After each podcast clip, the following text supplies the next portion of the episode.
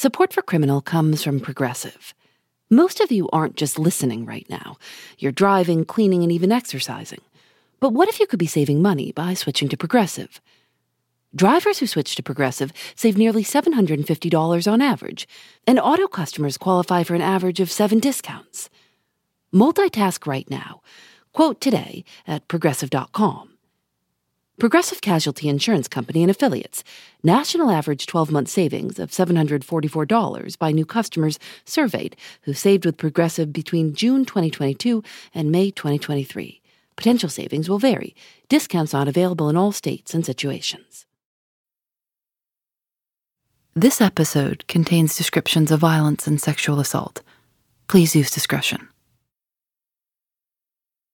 In June of 2014, a woman named Denise Huskins moved to Northern California. She was a physical therapist and had decided to do her residency at Kaiser Hospital in Vallejo, not far from San Francisco.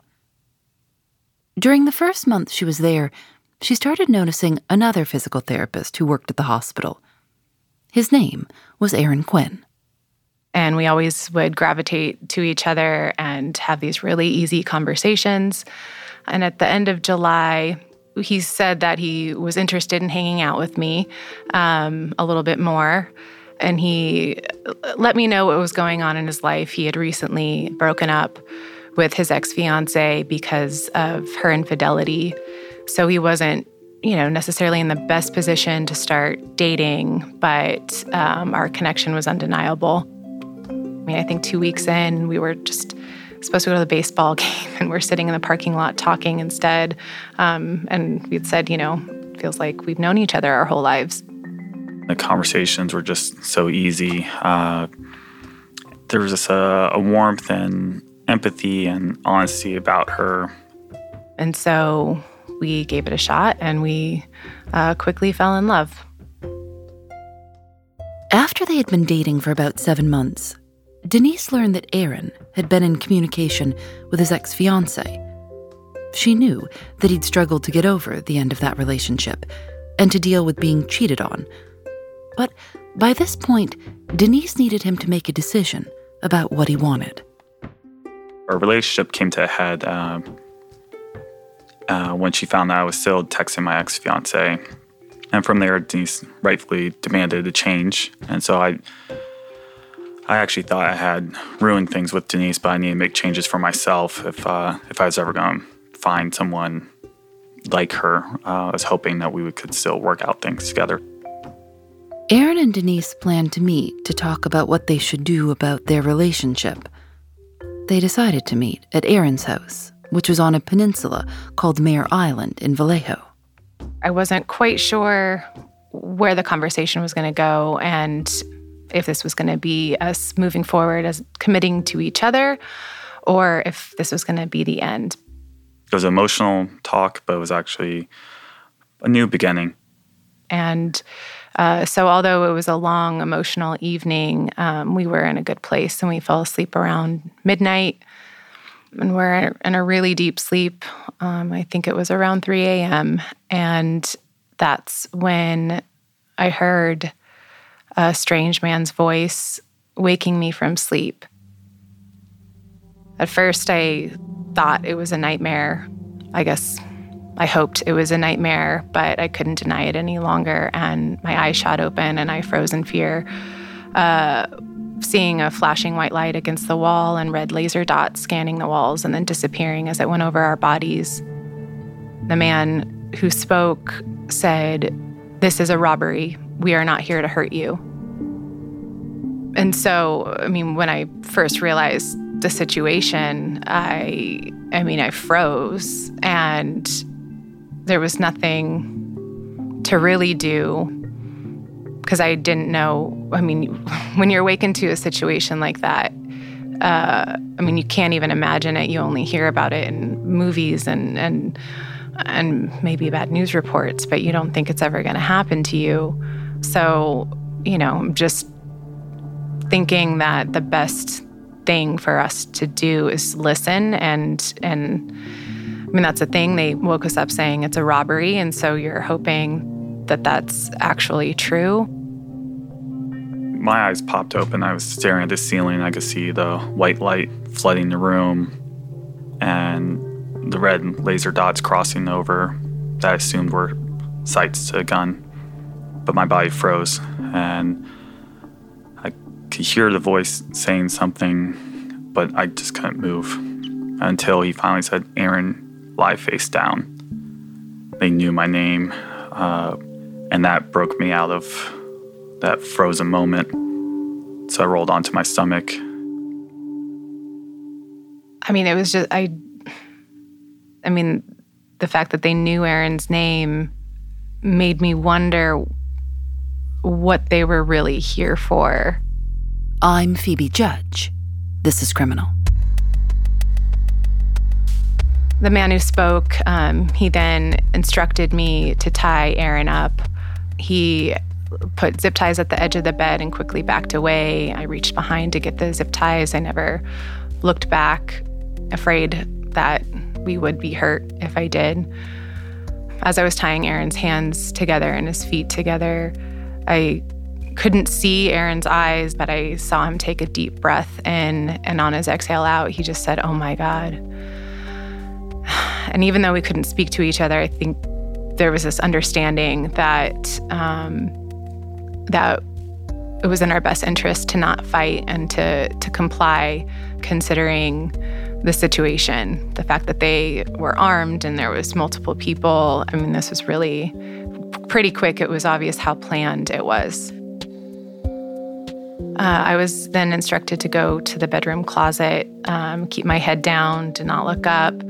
I I did that, but as I passed the foot of the bed, I could see two people standing at the edge. Um, they were dressed in all black. I saw from their feet to waist level, it looked like they were holding something at their waist. Uh, one of them followed behind me, um, and I was zip tied in the same way I tied up Aaron in the closet. And then Aaron was escorted to the, the closet too. Um, we were both given blacked out swim goggles and headphones over our ears to listen to these pre recorded messages with instruction. It was a really odd recording with wind chime like music and this really auto tuned voice saying, Be calm, you know, this, this is not your fault. Um, and eventually said that they were going to drug us. We were going to take it orally, but if we refused, they would inject it. And so we did.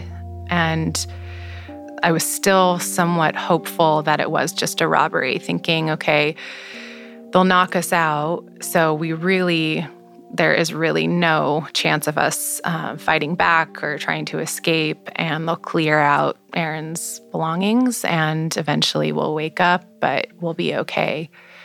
Um, but each moment that passed, I just it just got worse and worse. The recordings eventually said that they were going to ask personal and financial questions, and uh, they would ask me and Aaron. Um, so I thought, okay, maybe they're going to wipe out our bank accounts. But then they moved me to a different room, and then they moved me downstairs, and uh, and they never asked me any personal questions or financial questions. And eventually, when I was downstairs, the voice that was speaking, came down and he said, We have a problem. This wasn't meant for you. This was meant for, and he named Aaron's ex fiancee by her first and last name. Um, and he said, We need to figure out what to do. And not long later, he, he came back in and said, This is what we're going to do. We're going to take you 48 hours. We're going to put you in the trunk of Aaron's car, transfer you to another trunk, drive you hours away. And Aaron's going to have to complete some tasks for your release the man that we call the voice comes back and he he asked me, "Do Denise and my ex look alike?" And uh, I just gave out this deep guttural sigh. I said, "Yes, they both have long blonde hair." And he said, "We have the wrong intel. This was meant for my ex, and we have to figure out what we're going to do next." During that point, there's a, another probably 20, 30 minutes of lack of interaction with him. Uh, and I hoped that maybe because it wasn't intended for Denise, that they would leave. Maybe they did leave, but he eventually came back and told me that they're going to take Denise for 48 hours. I would have to pay money. I can get her back and we can move on with our lives. How much money did he say you'd have to pay? So they knew I had at the time 20,000 my uh, checking account. He was they demanded 17,000, two payments of 8,500 to uh, avoid the mandated federal reporting limit. They ended up playing this like long 10 minute recording for me that say that they're a black market group that people get hired for personal or financial debts.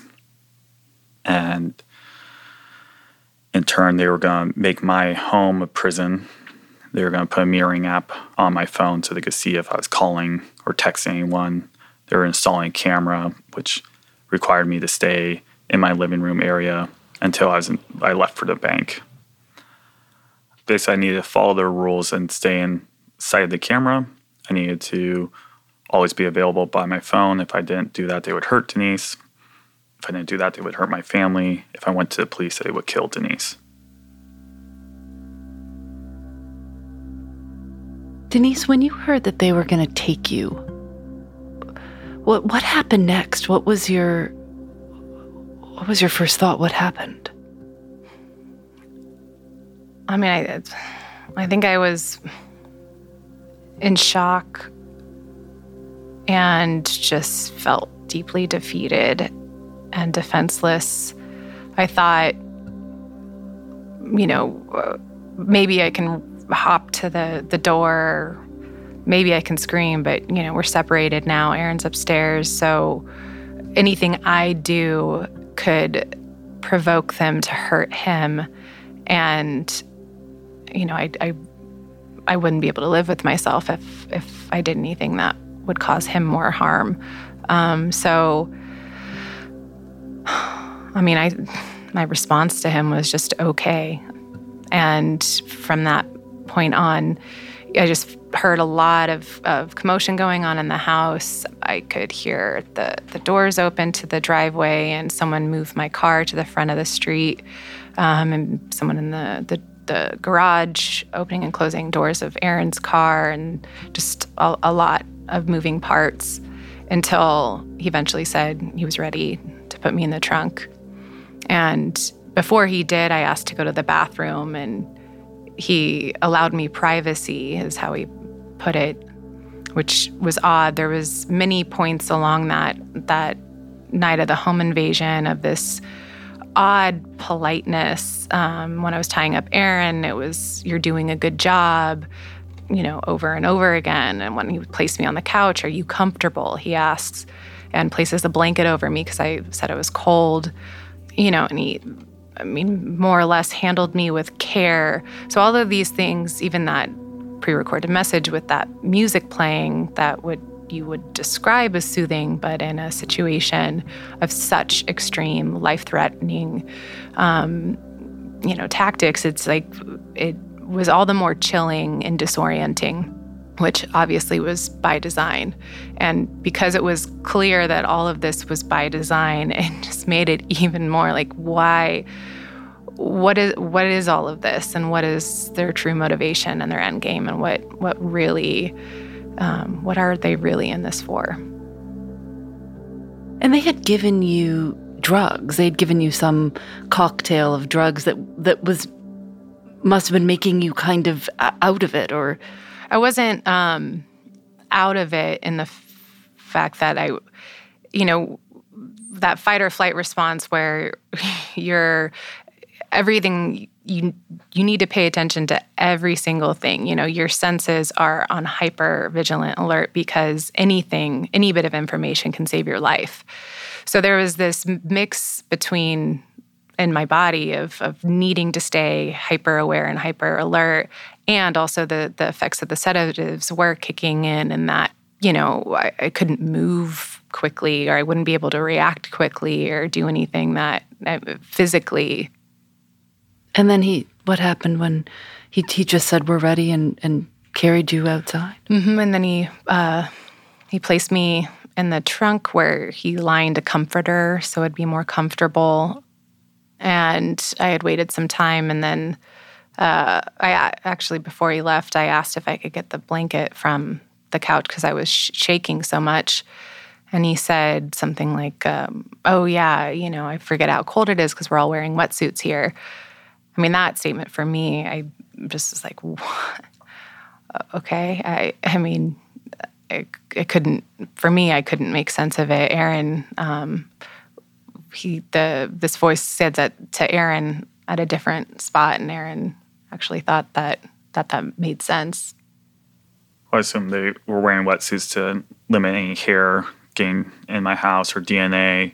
Also, Mare Island's part of the city of Vallejo, but it's actually a small island connected to it, and there's basically waterways to escape or a marsh. So, it to me uh, showed that they had even thought about potentially escape routes or how to limit any sort of tracking to them.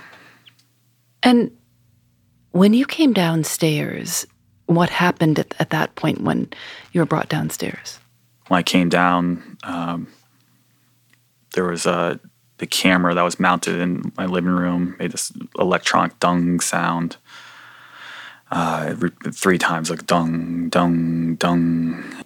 I asked him if it would be making that sound the entire time, and the voice told me that they weren't able to get into my router, so they were it through Wi-Fi, and the sound should stop in the morning. And then he instructed me to stay on the couch until the morning time. I would call in sick to work. I would use Denise's phone to text our manager that uh, she had family emergency, would be gone for the week, and I would need to wait for further instruction.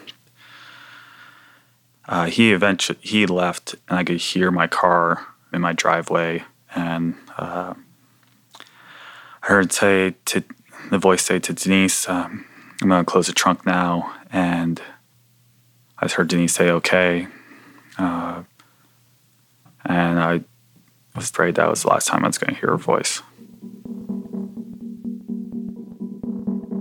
So we closed the trunk, um, and at first, I'm I, I could feel that it was going to be really difficult to breathe as soon as he closed the trunk. Um, and I was trying not to hyperventilate. I was trying to keep myself calm.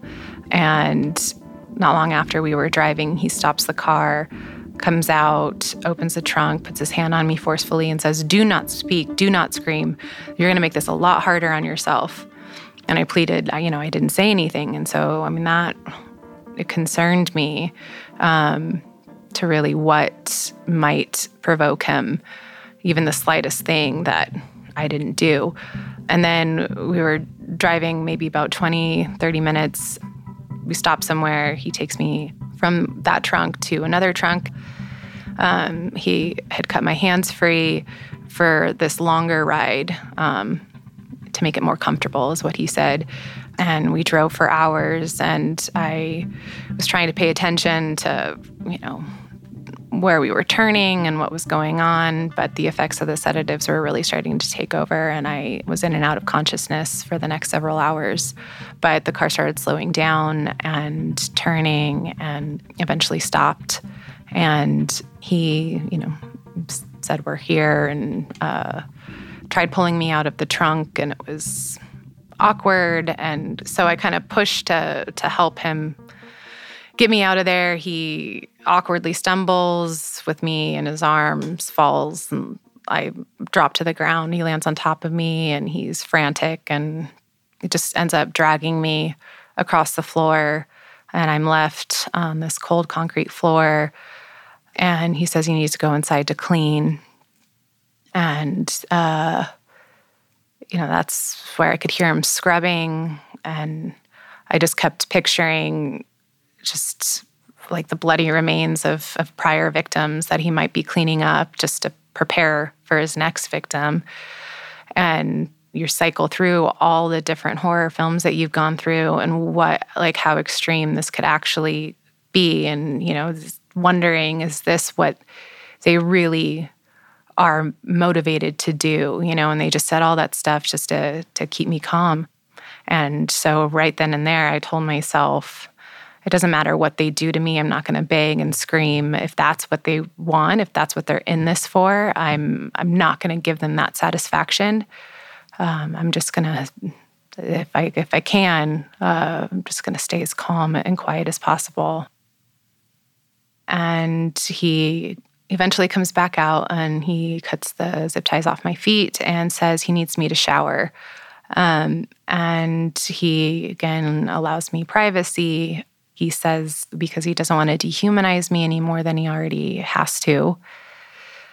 And he had to get the room ready. I mean, I was still blindfolded, um, and I was to knock when I was done. It was quicker than he anticipated, and so he put me on the, a couch, and I could hear him. Um, I could hear cardboard, duct tape, um, and eventually he puts me in a, a bedroom where and places me on a bed and says this is where I'll be staying. And he he says he needs to leave for a little bit. There's someone else going to be watching over me while he's gone, and it's in my best interest to not to not talk to this person. And I mean, I was, you know, as soon as I heard that car leave, uh, I I passed out um, again from the sedatives that they gave, and I think some hours went by, and he he said he was back, and it was just going to be him. And Aaron you were you were back at your house, and you've been told, you know, whatever you do, don't tell anyone what's happened, and don't call nine one one. Tell me about what you decided to do and what you needed to do. Yeah, so when the kidnappers had taken Denise, I was able to push the goggles off my uh, eyes um, by using the armrest on my couch, and I saw a digital clock, and it was exactly 5 a.m. And I, I tried to stay awake, but uh, without the threats right there and the commotions, the sedatives took over, and um, eventually I was able to wake up and stay awake around 11:30 uh, I started receiving text messages and emails giving me instructions of the exact payments and that Denise is being well taken care of. Eventually, they tell me that I will need to drop the money off Tuesday night and they will return Denise Wednesday morning. And during that time, the camera kept on making a dung, dung, dung sound. Uh, I mean, I was panicking, trying to stay calm, um, my mind spinning. But after I received the email that they telling me to drop off the money and they would return to Denise at a different time, I realized that I can't trust these guys. If I show up with the money, they can take me as well and kill us both to get away with it. Because they had said they had put monitoring app on my phone, I believe 911 wasn't an option. Uh, but my brother is an FBI special agent. And so I took the risk of calling him, thinking that he could alert the authorities. And if the kidnappers did see my phone call, I would lie and say that my brother was going to come over. I reached my brother. He told me I needed to call 911 because we need a full force of law enforcement behind us. And I agreed with him. So um, I remember putting the numbers in and not hitting the call button yet, and just really thinking that uh, I could be killing Denise with this phone call because the police would show up. I would be okay, but the kidnappers, if they see that I went to authorities, they would kill her. Uh, it was the hardest decision I've ever made, and uh, the police made everything worse.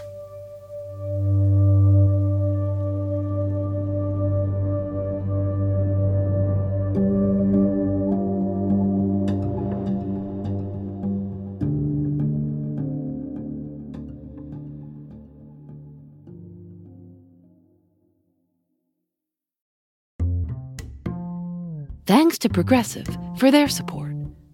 While you're listening to the show, maybe you're also doing something else driving, dishes, folding laundry. I listen when I go on walks. If you're not currently driving a car, you could also be getting an auto quote from Progressive Insurance. Save money right now from your phone. Drivers who switch to Progressive save nearly $750 on average, and auto customers qualify for an average of seven discounts discounts for having multiple vehicles on your policy, being a homeowner, and more. Progressive will be with you 24 7, 365 days a year, so you're protected no matter what. You can get a quote for your car insurance at progressive.com to join over the 28 million drivers who trust Progressive. Progressive Casualty Insurance Company and Affiliates. National average 12 month savings of $744 by new customers surveyed who saved with Progressive between June 2022 and May 2023. Potential savings will vary. Discounts not available in all states and situations. Aaron called 911 at 1:54 p.m., almost 11 hours after he and Denise had been woken up by the intruders, and told the dispatcher that his girlfriend had been kidnapped. Two Vallejo police officers arrived at his house. They asked me if I was drugged. I said yes. Um, I told them that the kidnappers had drugged me. But they repeated uh, asking me if I'd been partying, if um, multiple times. Uh, even when they came into my living room, the camera made the dung sound when officers went over and immediately unplugged it without wearing gloves. Didn't ask me anything about it. And they asked me to go down to the station to give a statement, which I agreed. I signed up for them to search my house. I told them anything they need to find Denise, I'll do it. When I went down to the police station, uh, two detectives take uh, my initial uh, statement, but during that time, that they tell me that they need to take my clothes for evidence. Uh, so I agree, not knowing that they were going to have me stand up and take pictures with my arms spread. You'd have they take a picture of my front, my side, my back, and and my other side, and then you would take a piece of clothing off, and you would repeat that all the way down to where I was naked, and they were taking pictures of me. In turn, they give me prison clothes to wear. It says literally says Solano County Prison on the side. And then they take my statement and they leave me alone for hours until another detective comes in, uh, Detective Matt Mustard, and he asked me to go through his statement again. At this point, I don't know exactly what the time is because I'm in a small room without a window with no clock, isolated from everyone. Uh, but I assumed it was around 7:30 because I could kind of tell the sun was going down when he when Mustard opened the door. But he asked me to go through the statement again, even though I had told him everything. He's not taking notes. He asks me more about my relationship with Denise and then the actual kidnapping. Eventually, he stops and goes, The story you're telling is extraordinary. And I agreed with him. He said, I don't think that happened. Something bad happened, but there's only one guy. It's just you. And then he, for the next 45 minutes or so, told me that I killed Denise. She was dead. He he's uh, already accepted that. I need to accept it. And if I keep telling this crazy story, they'll paint me as a cold, calculated monster. And Denise, what is what's going on at this point in in the in the house in the room that you're in? Yeah, so later sometime that maybe late afternoon or evening um well, he'd come in to tell me a little bit more about the organization that he and his associates were involved in. So it was a black market startup company to be hired to fulfill these personal or financial debts. And they were hired specifically for Aaron and his ex, but he got the wrong intel. Um, if only he would have checked my purse and seen my identification, then this never would have happened um, you know, I was like, okay, what am I supposed to do with that information being here now? And I had asked him too to stop telling me because I was afraid of anything more that I knew that it would put me at more risk and it'd be more likely that they would end up killing me. Um, and he said that, you know, that wasn't the plan. And so it was strange in the fact that he spent a lot of time talking to me and sharing things with me. And then it just felt like he was trying to force this rapport with me to get me to trust him. And I just kind of had to play along. And then a little bit later, he came back into the room to say, We have a problem. And at first, I was just afraid that something happened to Aaron. Uh, but then he said, You know, we, because we didn't have any information on you, we have nothing to use against you. And so one of us is going to have to have sex with you. Um, we're going to record it. And so that way, if you, if we think that you ever are going to go to the police, we will use it um, and put it on the internet. Um, and um, he leaves for a little bit to say, you know, I have to figure out exactly how we're going to do this, and then comes back and says, you know, can I can I lay down with you and talk with you a little bit? Um, and he starts telling me about how he's had psychological difficulties. He was in the military and has PTSD, and I sat there and listened to make it seem like this was an open space uh, because you know all, I'm still being drugged. I don't I don't know where I'm at. I'm just absolutely defenseless, and so my only defense is to really show him the human that was in front of him and hope that um, it'd be less likely that he would kill me. He eventually then leaves and comes back and um, says that he's going to have to do it, and um, I mean during it, I still had these blacked out swim goggles on. I'm like, this is just going to look like a rape. I mean, I don't, um, you know, I, because I think he said something like it should look consensual or,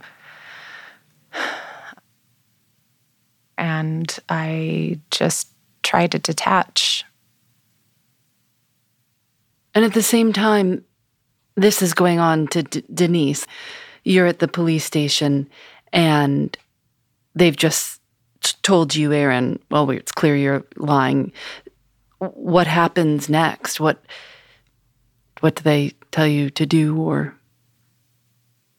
after Detective Mustard went after me, I kind of gave a more forceful answer than I had prior to, and he, uh, I told him I'm not going to say I did anything because I didn't do it, and where do we go from here? You guys need, need to find her, and he tells me we'll figure out what we're going to do next and leaves the room.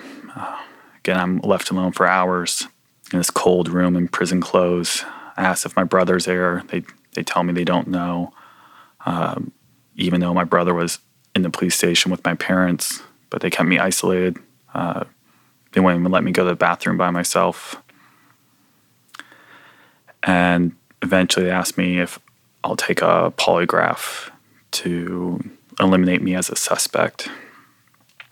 And I knew I was telling the truth. Uh,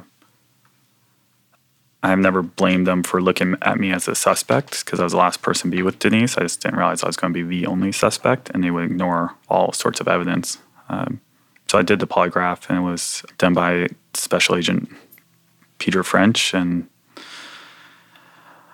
you sit there. You can't take a deep breath. You can't shift. You can't move your head. You've got blood pressure cuffs squeezing your arm.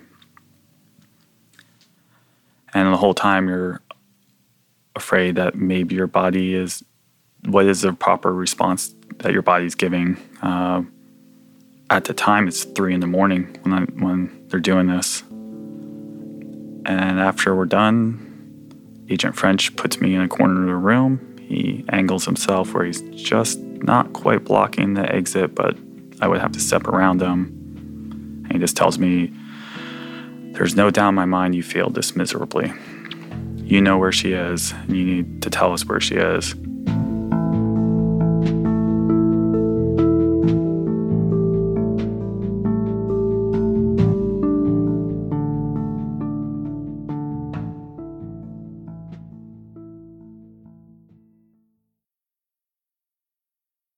Aaron says the special agent continued accusing him of knowing exactly where Denise was for almost 40 minutes.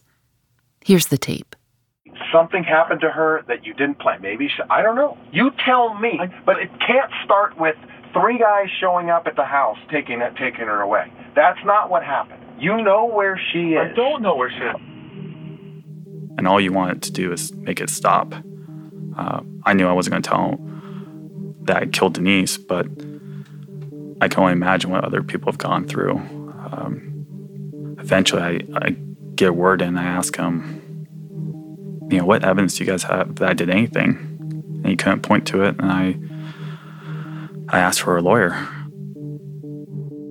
The special agent left the interrogation room. Aaron says he fell asleep on three chairs he pulled together.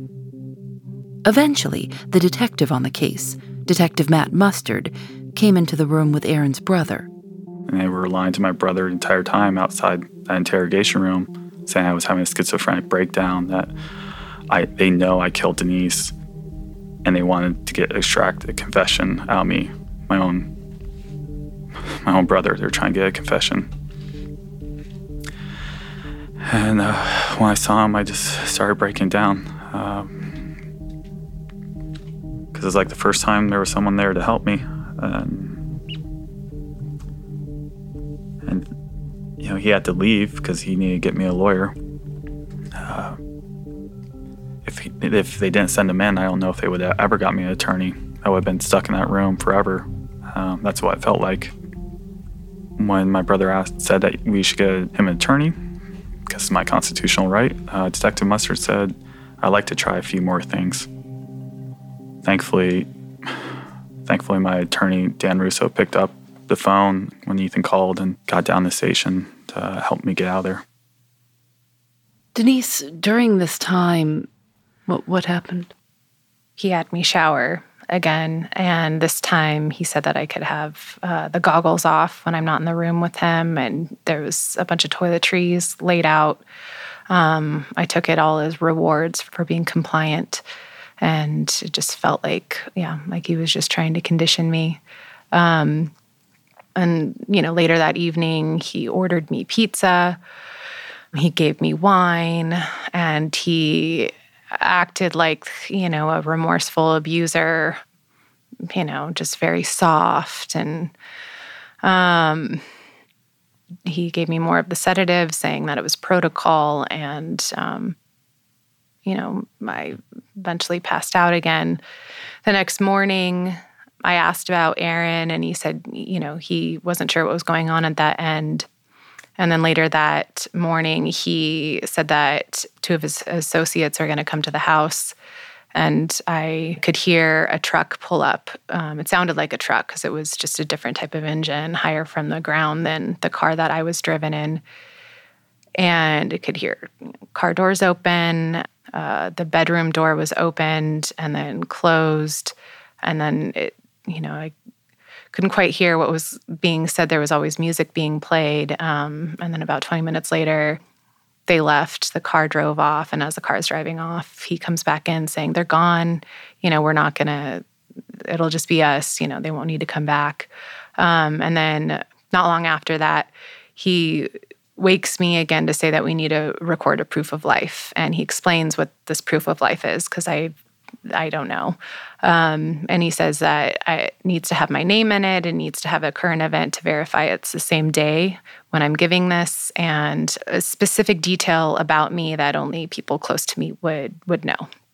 And so we go over this, and he has me repeat it several times, feeding me the lines um, until he thinks I've got it and tells me to go ahead and and start. And so it said something more or less of, you know, I'm Denise Huskins. I've been kidnapped, but otherwise I'm fine. Um, and then I give the current event and my first concert that I went to. And he said, Good, got it. And I just fell over into the bed and passed out again. Um, I didn't know who he was sending it to. I figured it was probably going to be sent to Aaron, but I, I didn't know. Yeah. And then hours went by again. Um, and eventually, at some point, he came back in to say that the recording of that first rape, of course, he didn't call it a rape, um, wasn't good enough. And this time, um, you know, I, I, can't wear the goggles and um, we'd have to kiss and say things to make it seem like this is an affair like we've been seeing each other for a while. Um, um, yeah, I mean, so he tapes my eyes shut and we go through it all, and I perform because I I don't want this to happen again, and I I mean, really felt like I was performing to save my life. There was a an FBI agent who was a hostage negotiator, which I initially took as a positive sign. He told me that he was just catching up, um, and I needed. They want to ask me a few more questions. Eventually, they play the proof of life for me. I just remember hearing Denise and feeling, knowing how scared she was, but her ability to stay calm, but I could hear the tremble in her voice. Um, and so then the police asked me to look through my text messages and phone calls on my phone that they've had in possession since I called them. Uh, while I'm looking through, there's you know multiple. There's tons of messages and calls, and then my my lawyer's paralegal notices that my phone's on airplane mode. You were kind of off the grid, which would have. No, the police put my phone on airplane mode. Which could have put Denise in even greater harm if you had gone off the grid, kind of. Yeah, and there. When I take it off uh, airplane mode, it just gets flooded by more and more text messages, um, multiple phone calls. It literally my phone maxes out on voicemails. And I just think during that time, the kidnappers could be calling. Like one of those phone calls could lead them to Denise. Then they asked me to go through my emails, which I had given the police access to all those as well. And as I looked through the laptop that they provided me, I'd see that there's a few emails that have been at least open, most likely red. And one of them, actually multiple of them, are are from the kidnappers saying that they were going to call around 9 p.m. And this was now almost 24 hours after that email was received. And I have never been that angry in my entire life. I literally, my vision starts shaking um, because they had the opportunity to track and find her and they just ignored it. And this is more than 24 hours after the kidnappers had sent the emails, and now we're getting close to 36 hours since the home invasion. Detective Mustard, the day before, told me the kidnappers weren't communicating at all. And later, we found out that the kidnappers actually did call um, three times within five minutes on Monday night when they said they were going to call. But uh, as far as we know, they never investigated that lead. When did you find out that, or did you find out um, that Aaron had, that they lost contact with Aaron and that he had gone to the police? What happened next? I think sometime sometime that evening or later that afternoon, he told me that they had lost contact with Aaron. First, he said he wasn't sure why, um, if either Aaron didn't want to fulfill the tasks or if maybe he went to the police. And I knew that he wouldn't have just left me hanging on my own. Um, eventually, he said, you know, Aaron did go to the police. It's being covered in the media, but, you know, it doesn't really worry us because it'd be good PR for our group to show that they're capable of of fulfilling, you know, an operation like this and could still release the victim, quote, quote unquote, unharmed. And then later, he shared with me that there was an article out there describing that I that Aaron went to the police and he had me read it and as I was reading it I, I, I read a quote from my dad saying telling me to stay strong and that the family's there doing what they can um, and as soon as I started reading it I broke down and started sobbing I the whole time I just had hoped that they didn't know. You know, I just hoped that I was just kind of in it on my own because I I couldn't emotionally handle what that could be doing to them. And as I'm crying there, he puts his hand on my back and says, you know, oh, I know this must be hard to, you know, to read it out loud. It must feel real, finally feel real or something like that. And I just cried and said, no, I just can't imagine what my family is going through. Um, but you know that whole time, the two rapes. I mean, I, I never cried in front of him, and that was the first time he, you know, I felt like he broke me. Every time I talked to him, I said, "Like you're to kill me. I know you're to kill me." Just didn't see that it'd be a possibility. Why would he risk releasing me? You know, and um, he just kept saying, That's not what we're in this for. We're not going to do that. We're going to release you after 48 hours. Late Tuesday night, early Wednesday morning is the release. And he was consistent about it, but I didn't believe him. And, you know, as the clock was ticking down to that 48 hours, I was starting to prepare myself to have to change my game plan. Um, and you know, especially because he was so consistent with it, I told myself, you know what, if if that 48 hours comes and goes and he doesn't follow through with it, then he's never going to release me and I'm going to have to figure out a way to not take the sedatives and find something to use as a weapon and I was preparing myself mentally for a fight to the death to save myself. Uh, he said that we were going to leave, you know, around 2 a.m. that next morning, and he woke me up and you know, was getting things together and put me in the front seat of the car this time. And we're leaving, and I'm, you know, somewhat relieved, but then at the same time going, oh my God, maybe he's just taking me away from this home so he could take me somewhere and kill me. And so again, I'm just swinging back and forth with that, but I'm I'm trying to show him that he can trust me to release me, that he can take me somewhere and that I've been calm and I haven't screamed and I haven't tried to escape. And at one point on the drive, because he gave me another sedative, I'm in and out of consciousness. He wakes me up to let me go to the bathroom, and I could tell it's quiet. He said it's a rest stop.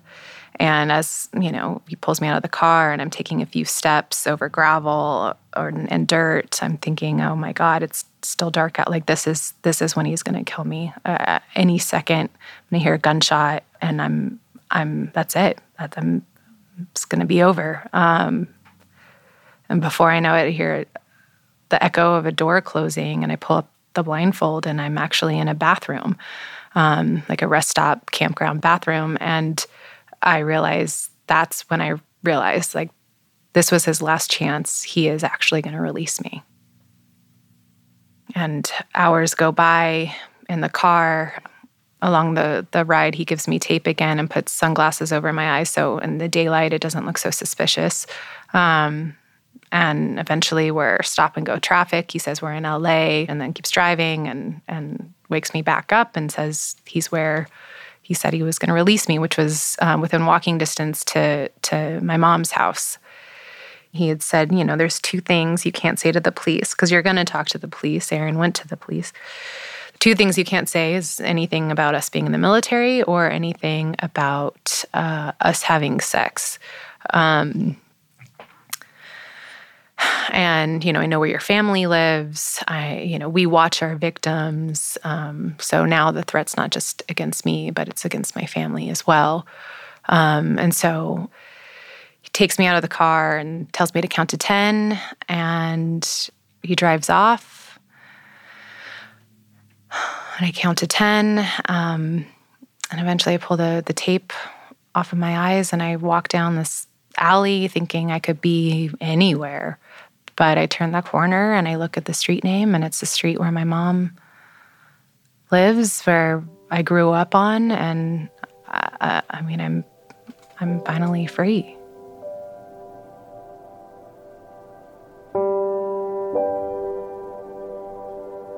So I just start walking. You know, I'm still just heavily sedated and just kind of stumbling down the street just thinking, I mean, all I can think of is I have to get to my mom and dad. I just need, just, I just need them to hug me and hold me and say that it's okay and that I'm safe. Um, and I go to my mom's house. She's not home. I go to her next the next door neighbors. They're not home. Um, and my dad lives a mile from her. So I start walking to his house. I stop someone, use the phone. Um, and I'm trying not to cause any um, alarm or attention because I was instructed not to. Uh, both call my mom, dad goes voicemail, leaves it. I leave a message for my dad saying, you know, I'm okay and I'm I don't have a phone. I'm walking down to your house. This is the route I'm going to go. I get to his house and again, he's not home. I talk to a neighbor. She takes me in and I use the bathroom and within minutes, I, I, I step out of the bathroom and I see two Huntington Beach police officers coming in and they ask me, you know, are you Denise Huskins? I say yes. Were you kidnapped? I say yes. The first thing that concerned me was speaking to them was that one, the one that was really talking to me, he was holding a recording device by his side. Uh, discreetly, like I, he didn't tell me he was going to need to record me, and so then that scared me, and it scared me, wondering too, is this recording going to get out, and if what I say to them is that going to get out? to the public, um, again, because of those threats. And so then I'm very aware the possibility of the kidnappers finding out what I say, and then I'm afraid fully disclosing what really happened. However, I do go through the whole thing the, the home invasion, the kidnapping, um, being held captive, and I say how they treated me nicely, it, eh, that they let me shower and have food and water. And initially, the officer says that a detective is going to come in and talk to me, and CSI is going to come in. Um, I keep asking to to talk to my parents if I could just talk to them, and they say, you know, yeah, a little later. And I hear, you know, helicopters outside and people gathering, and time kept going on, and that it just that's when I think like I just started wondering. Um, it just something didn't feel right and finally, my cousin comes in with my aunt. My cousin's an attorney, and that's why they let him in. And he tells the officers to step outside. He comes to me, asks me the first, you know, a, a question anyone asks me and gives me a choice. You know, what what do you need right now? And I say, I just want to go somewhere safe. I just want to finally feel safe. Her family took her to her aunt's house. Her mother and father and her uncle, who was also a lawyer, were all up in Northern California. They had gone to Vallejo to see if they could be helpful and find out more. Her uncle wanted to speak with her. We get on the phone and he says, They don't believe you.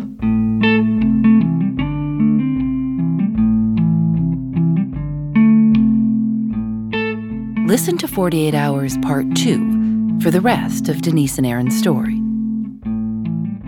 Criminal is created by Lauren Spohr and me. Nadia Wilson is our senior producer. Katie Bishop is our supervising producer. Our producers are Susanna Robertson, Jackie Sojico, Lily Clark, Lena Sillison, and Megan Kinane. Our show is mixed and engineered by Veronica Simonetti. Special thanks to Rob Byers, Johnny Vince Evans, and Michael Raphael. Julienne Alexander makes original illustrations for each episode of Criminal. You can see them at thisiscriminal.com. And you can sign up for a newsletter at thisiscriminal.com slash newsletter. We hope you'll join our new membership program, Criminal Plus. Once you sign up, you can listen to criminal episodes without any ads, and you'll get bonus episodes with me and criminal co-creator Lauren Spohr, too. To learn more, go to thisiscriminal.com slash plus. We're on Facebook and Twitter at Criminal Show and Instagram at criminal underscore podcast. We're also on YouTube at youtube.com slash criminal podcast. Criminal is part of the Vox Media Podcast Network. Discover more great shows at podcast.voxmedia.com. I'm Phoebe Judge. This is Criminal. Thanks to Progressive for their support.